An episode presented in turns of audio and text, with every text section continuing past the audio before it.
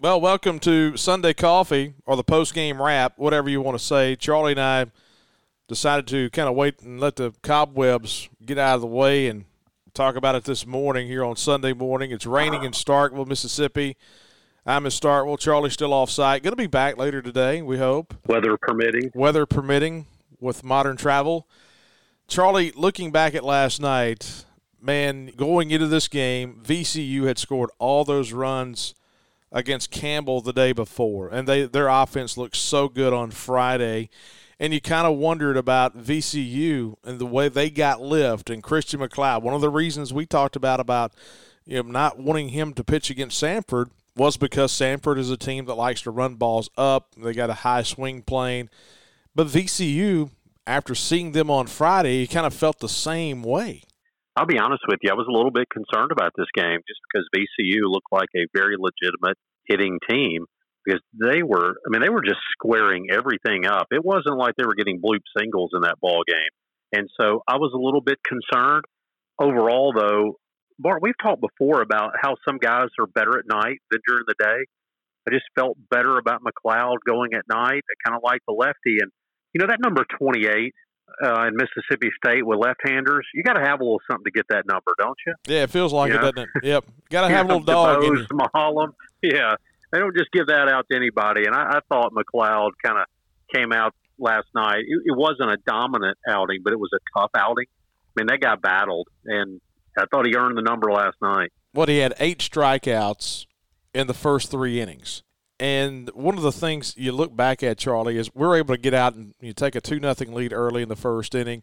I thought it was key once again. Rowdy Jordan getting the lead off single, and then Kamren James with a double. Logan Tanner had a single, and I want to talk about that at bat by Logan Tanner. I thought he did a good job of kind of fighting some pitches off. Got the two out RBI single to left field. He took a two nothing lead early, but I thought last night was kind of a roller coaster of emotions. You know, you you go up two nothing VCU comes out, gets the home run in the second inning, and kind of settles them down just a tad. That leadoff solo home run by Schroeder.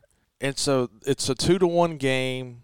We get another run in the second inning, bottom of the second inning, a double by Rowdy Jordan, an RBI single by Tanner Allen that kind of ate up the second baseman. It was good home home scoring on that one but you got a 2 1 lead, and both teams are kind of figuring each other out at the moment. But you talk about being a dog and wearing that number 28. I thought that came in the third inning when Christian McLeod comes out and throws nine straight balls. I've seen every outing of Christian McLeod. I've never seen that before. And what had me worried, and I'm not trying to overthink it, but he kept on looking at his fingers.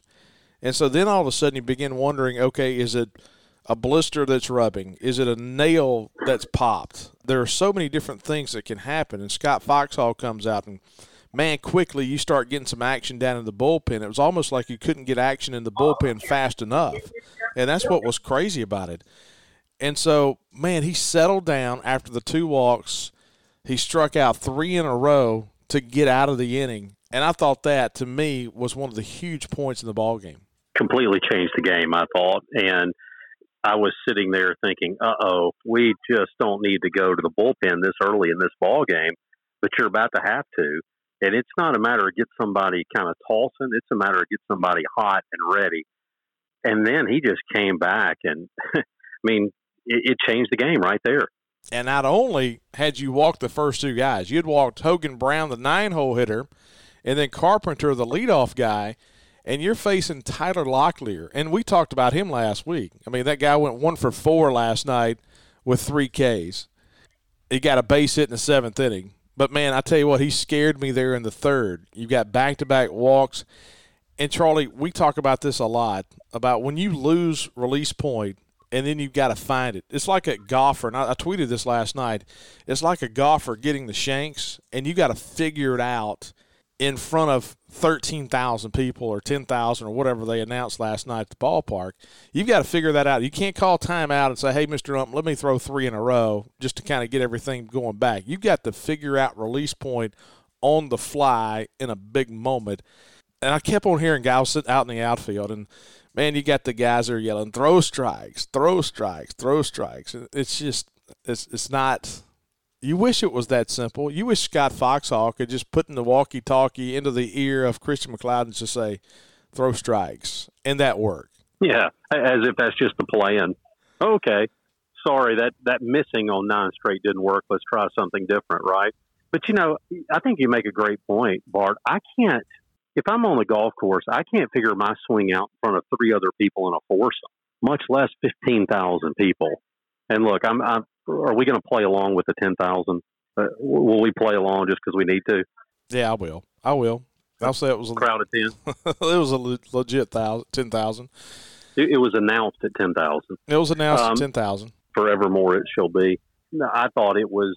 I thought that was a huge sequence in the ball game, and again, we've talked about this before. You're not just managing for a ball game; you are managing an entire series.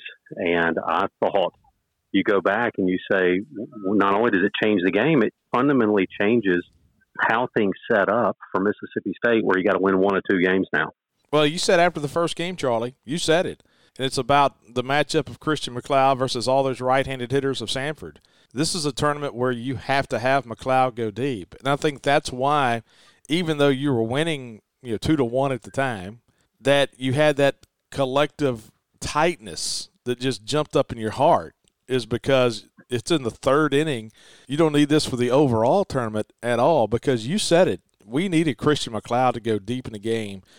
We talk about Bednar in the middle innings in the game on Friday. McLeod was the same way. He did a great job. You know, fourth and fifth, ran into some trouble. He was one pitch away from getting out of that sixth inning. Gives up the two-run home run to Haydack that got it First back. home run, Bart. We've given up five home runs in two games. First one that wasn't a solo. How is this ball game or this weekend rather different if the opponents have guys on base? Oh, I know. And so they run that one out of the yard. Haydack hits it. It's a six to four game. And I'm not going to lie with you at that time, and I'm not being negative Bart right here, but it's six to four. You're in the sixth inning. You're now in your bullpen, and so at that point, it's pretty much anybody's game.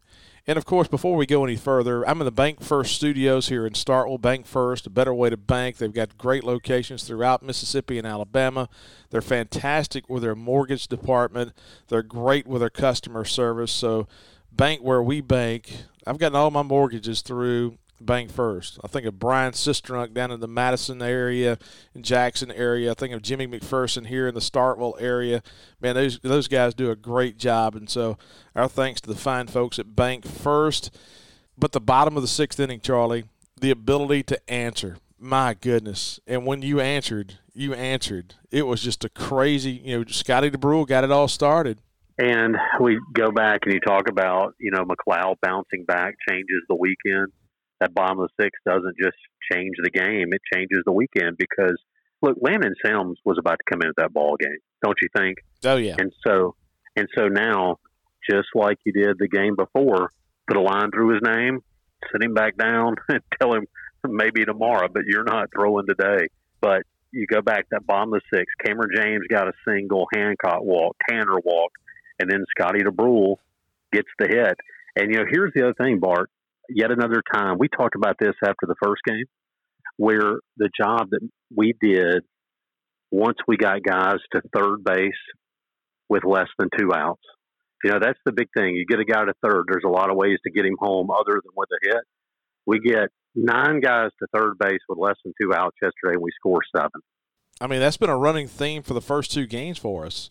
Is you get those runs against Samford, you get those runs against v- VCU last night, and how big is that? The the one out hitting. Isn't so many times we talk about two out hitting, but the one out hitting and scoring runs early before you get to the two outs has been so big this weekend. I thought, you know, after the single by Scotty Dubrule, Brad Cumbest is hit by a pitch. He'd already homered in the game. Brad last night was one for three and drove in a couple runs. I thought he was really good last night. Kellum Clark was so good at the plate, but Brad was hit by a pitch, and then, you know, Kellum Clark. It seems like every ball he hits he hits it hard. I thought the moment got a little big last night for VCU. I think the crowd, this place is different, man. I'm telling you, that sixth inning, and we saw it earlier in the game a little bit, especially on that ground ball by Tanner Allen back in the second inning. I thought the game got a little a little too big. They're a good ball club. They are a great ball club, and they could come back and win this whole thing. But I thought at night, this place is different at night. I'm telling you, man. It's like going to Tiger Stadium for a 2:30 football game. I've done that where it's just loud and it's crazy, it's nuts. But it's just different when you turn on the lights and it just feels weird, man. Uh, it was it was awesome last night, and I thought the moment got a little bit too big for VCU. I thought that it did. You go back, you look, had three wild pitches, hit a couple of guys, walked eight, and then you know weren't sharp in the field.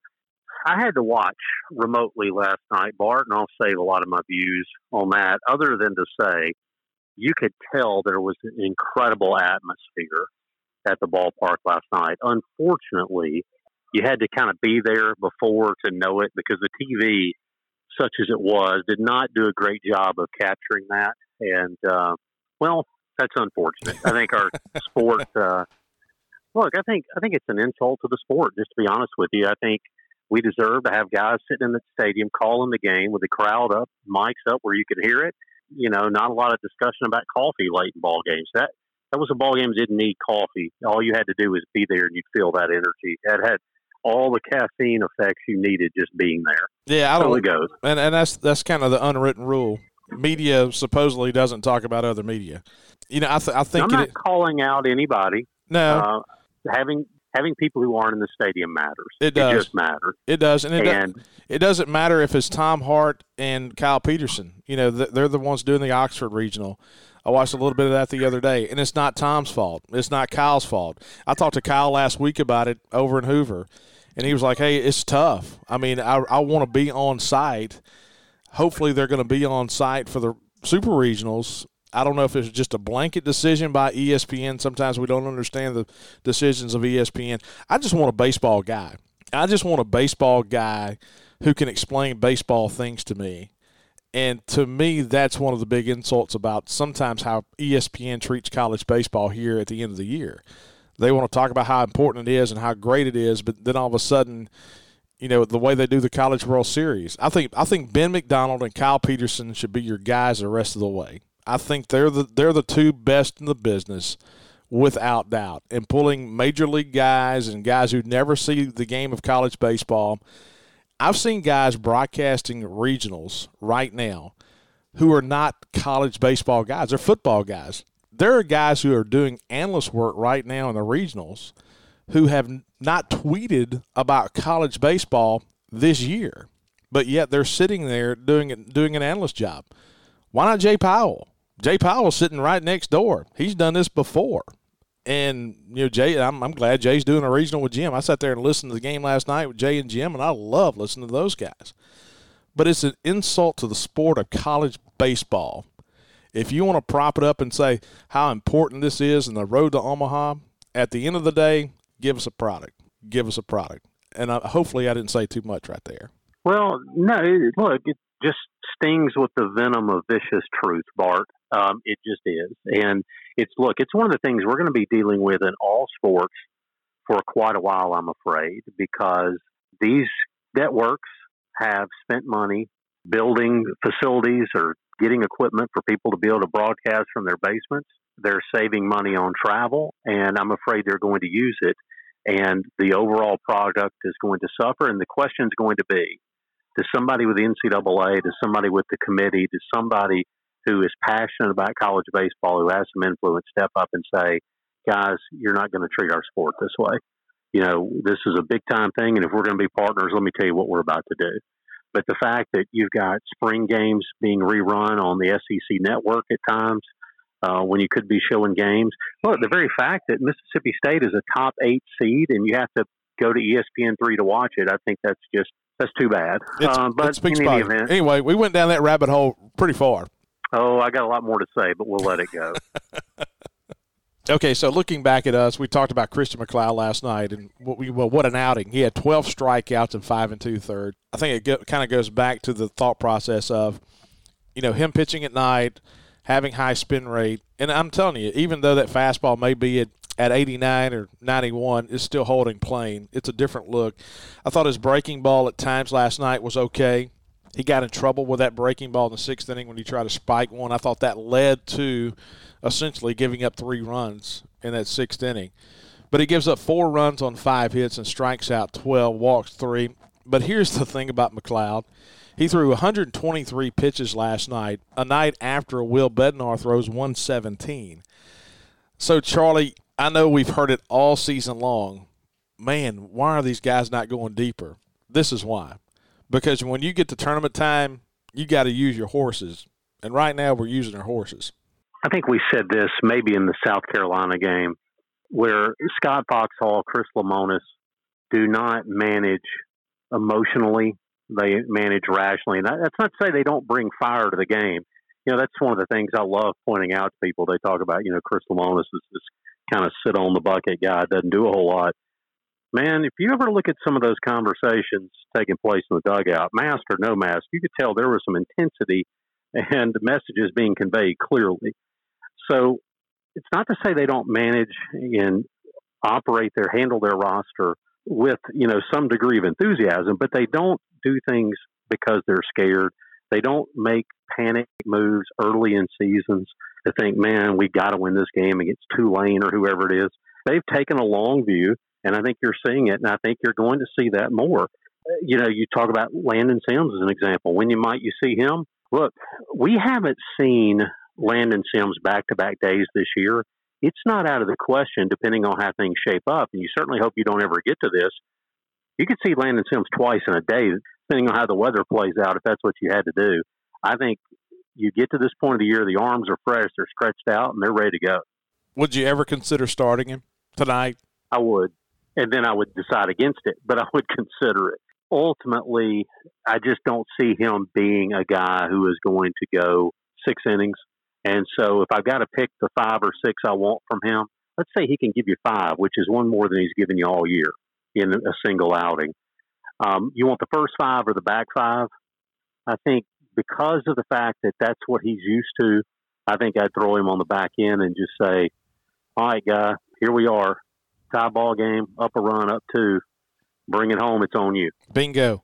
You just said exactly my thoughts is you don't do anything he's not used to. What happened in the SEC tournament? You bring him in in a non-leverage situation. You bring him in in a blowout situation, just trying to get him innings, and it's different.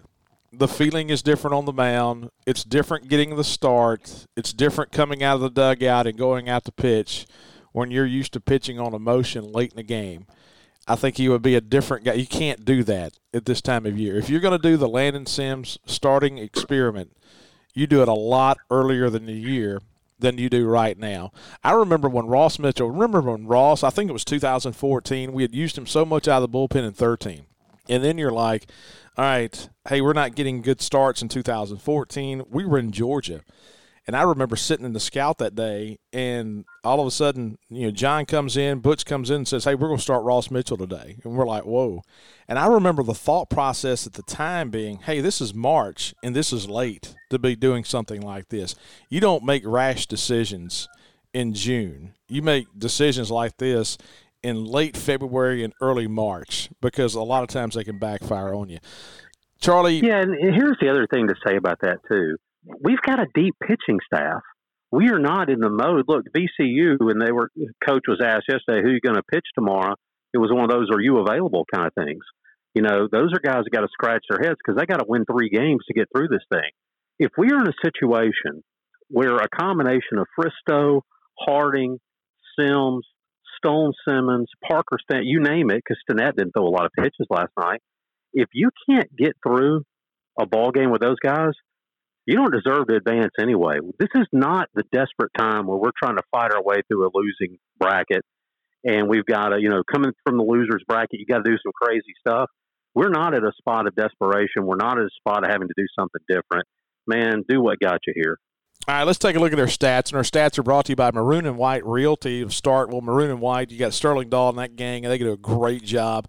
They've got their ear to the ground in the Starkville real estate market if you're looking for property management, if you're looking for a game day home, if you're looking for something for your daughter who's about to move to Starkville, if they don't have anything, they can find it for you because they're well respected in the community and they work with other agents extremely well. And Sterling Dahl and those guys at Maroon and White Realty will take care of you if you have any kind of needs from real estate in the Starkville area. Offensively for state, 9 for 16 from your top three hitters. Rowdy Jordan was 3 for 5.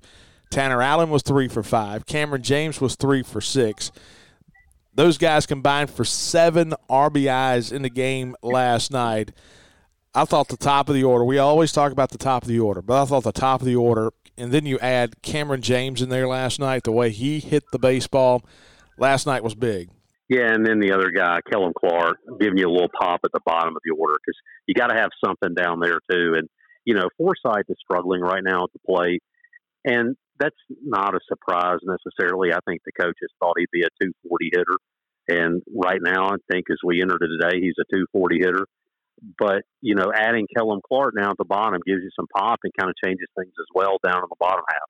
Yeah, Kellum last night was one for four, scored a couple of runs, had three RBIs in the game, hit a home run, walked a time. So, you know, Kellum was was once again good. It doesn't allow a pitcher to get comfortable and then you know get confidence going back to the top. If you've got something in the bottom half, Cumbest hitting the home run last night. He had two RBIs in the game, had the home run. He was hit by a pitch twice. You know, Brad now batting 325 on the season. So good night for Brad Cumbest. So technically, you had three guys with three hits: Rowdy Jordan, Tanner Allen, Kamren James and then a two-hit night from Scotty Dubrule. We hadn't even talked about Scotty Dubrule. Leading off that sixth inning was massive, just getting the base hit and kind of stop any kind of run for VCU. Scotty was two for four last night, and then you had one hit each from Logan Tanner, Brad Cumbest, and Kellum Clark in the game. So the offense was good last night. From a pitching standpoint, we talked about Christian McLeod. He went five and two thirds, four runs, all earned on five hits. He struck out 12. He walked three, threw a couple wild pitches in the game got three flyouts, two groundouts. So there weren't many many plays put in the air. So 17 outs last night. Out of the 17 outs, 12 were strikeouts. And as we talked about, 123 pitches thrown, 73 strikes, and now a 3.81 earned run average. He improves his record to six and four. Brandon Smith coming out of the bullpen was good last night. Two and a third of work, no runs, three hits two strikeouts and a walk. He gave up some loud outs. He gave up some line drive base hits, but a good night from Brandon Smith. And then Parker Stinnett, a clean ninth inning. He struck out the side in the ninth inning on 14 pitches. So a good night last night for the Bulldog pitching staff. For VCU, they have one guy, Schroeder, the right fielder, was two for four. He was the only guy with multiple hits last night for VCU. They finished the game with eight hits in a game. Pitching wise, Delane with the first three gave up three runs on five hits and three innings of work, two strikeouts, two walks. He threw 60 pitches. They used five pitchers last night. Griffin, man, he was touched a little bit last night. Gave up three runs on four hits in an inning. And so VCU used some pitching last night. You had Ward who threw just two innings, but he threw 70 pitches. He gave up eight earned runs, nine runs total on five hits and two innings of work. So I mean, he's he's probably done for a while. So VCU kind of burned through some bullets last night. And so the line totals State was 16 runs on 14 hits, played errorless baseball, left nine on the bases. VCU, four runs, eight hits. They commit three errors, probably could have been a few more. And then seven left on base. And those stats brought to you by Maroon and White Realty here in Starkville. Sterling Dahl and that group fantastic job with any real estate need. Property management, they do a great job with property management. And so if you've bought a few condos and looking for somebody to kind of manage those for you, Sterling and those guys do a great job with that. And so that's a look at our stats from last night.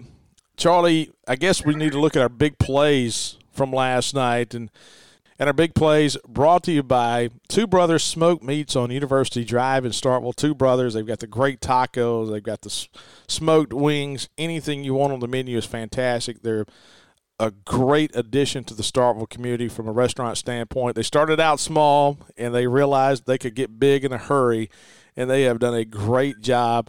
Great setting. Man, you can sit out on that second story patio, kind of overlook the Cotton District my daughter tells me, by the way, that I've been talking too much about the tacos. I need to be talking about the barbecue cheese fries That is the that's a staple for her. Well, it, a lot of times the barbecue cheese fries, and I've I've had those on multiple occasions. A lot of times it is determined by the lateness in the evening. You know what I'm saying? It, it, it's, it's determined. well. It's determined by what is taking place before you actually walk in the door Two Brothers. And so, yeah, everything everything on the menu is great at Two Brothers. And so the big plays of the game, Charlie. What say you? What's your big play of the game last night?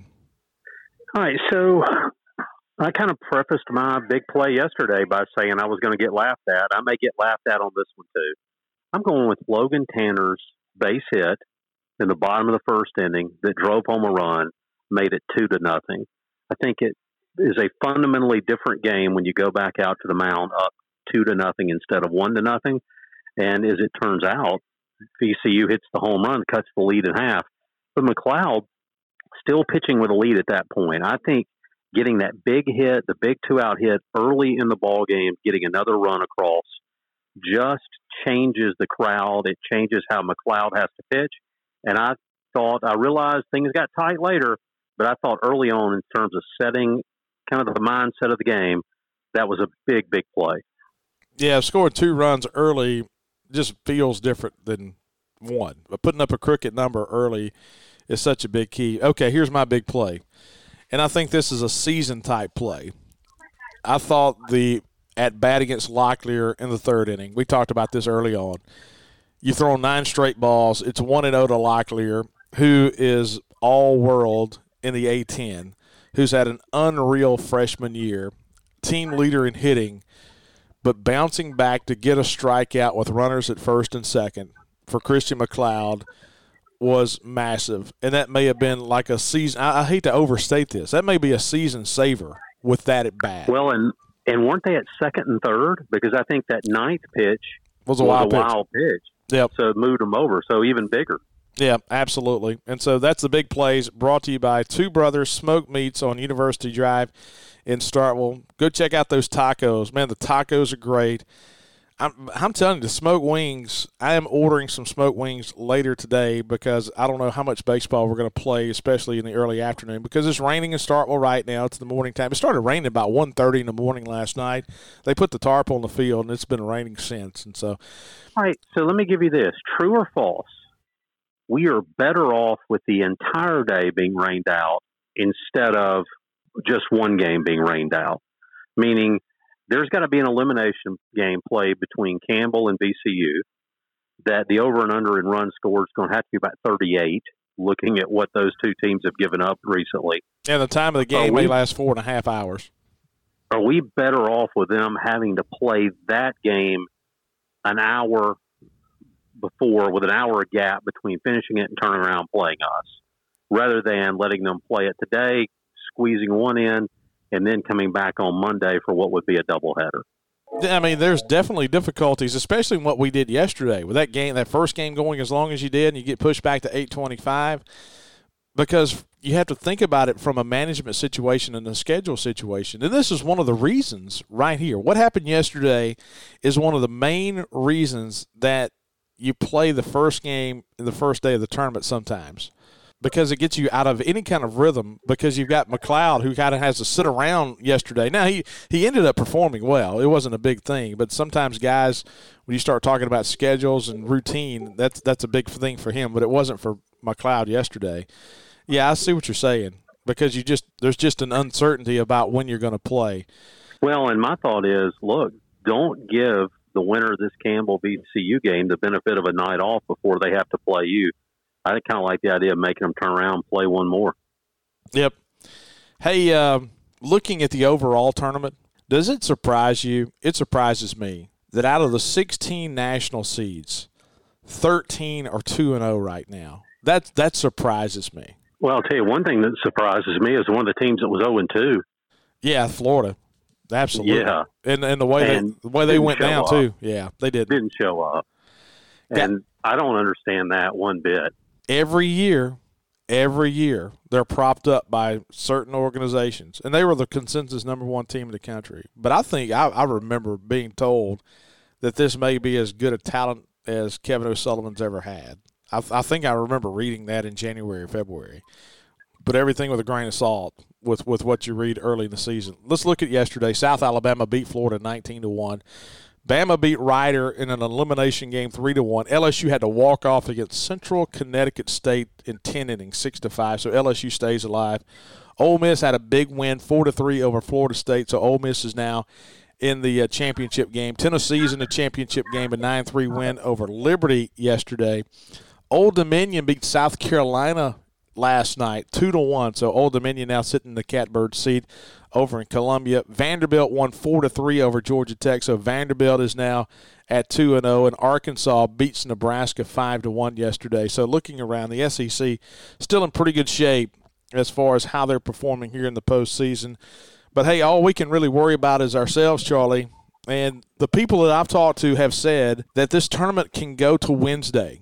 I mean, you can actually play, I think, on Wednesday because the Super Regionals, some are Friday, Saturday, Sunday, some are Saturday, Sunday, Monday. And so the last thing the NCAA wants is what they had in women's golf, where they just put a team, put teams through due to weather. That happened to us down in Baton Rouge. And so I think we've got a, that's the positive. I think we've got a couple of days to play with. Well, and if that's the case, boy, I hope we're not sitting here looking at a Tuesday asking if Will Bednar is good to go again. I don't think that'll be the case. I think we will be just fine next game out. And let's just hope that for good measure, whenever VCU and Campbell play, that it goes about 19 innings. I'm good with that. Hey, Charlie, be safe traveling. And uh, hey, after the game, if we play tonight, after the game tonight, Charlie and I'll be sitting in the same studios, the Bank First Studios, be talking about Mississippi State and the winner of Campbell and VCU. That's what's on deck for state here in the Starkville Regional. Appreciate you guys hanging out with us once again. Thanks to our sponsors, Bank First, Maroon and White Realty, and Two Brothers Smoke Meats. It's a post game wrap slash Sunday coffee for you here on this rainy Sunday morning in Starkville, Mississippi. Appreciate you guys hanging out with us.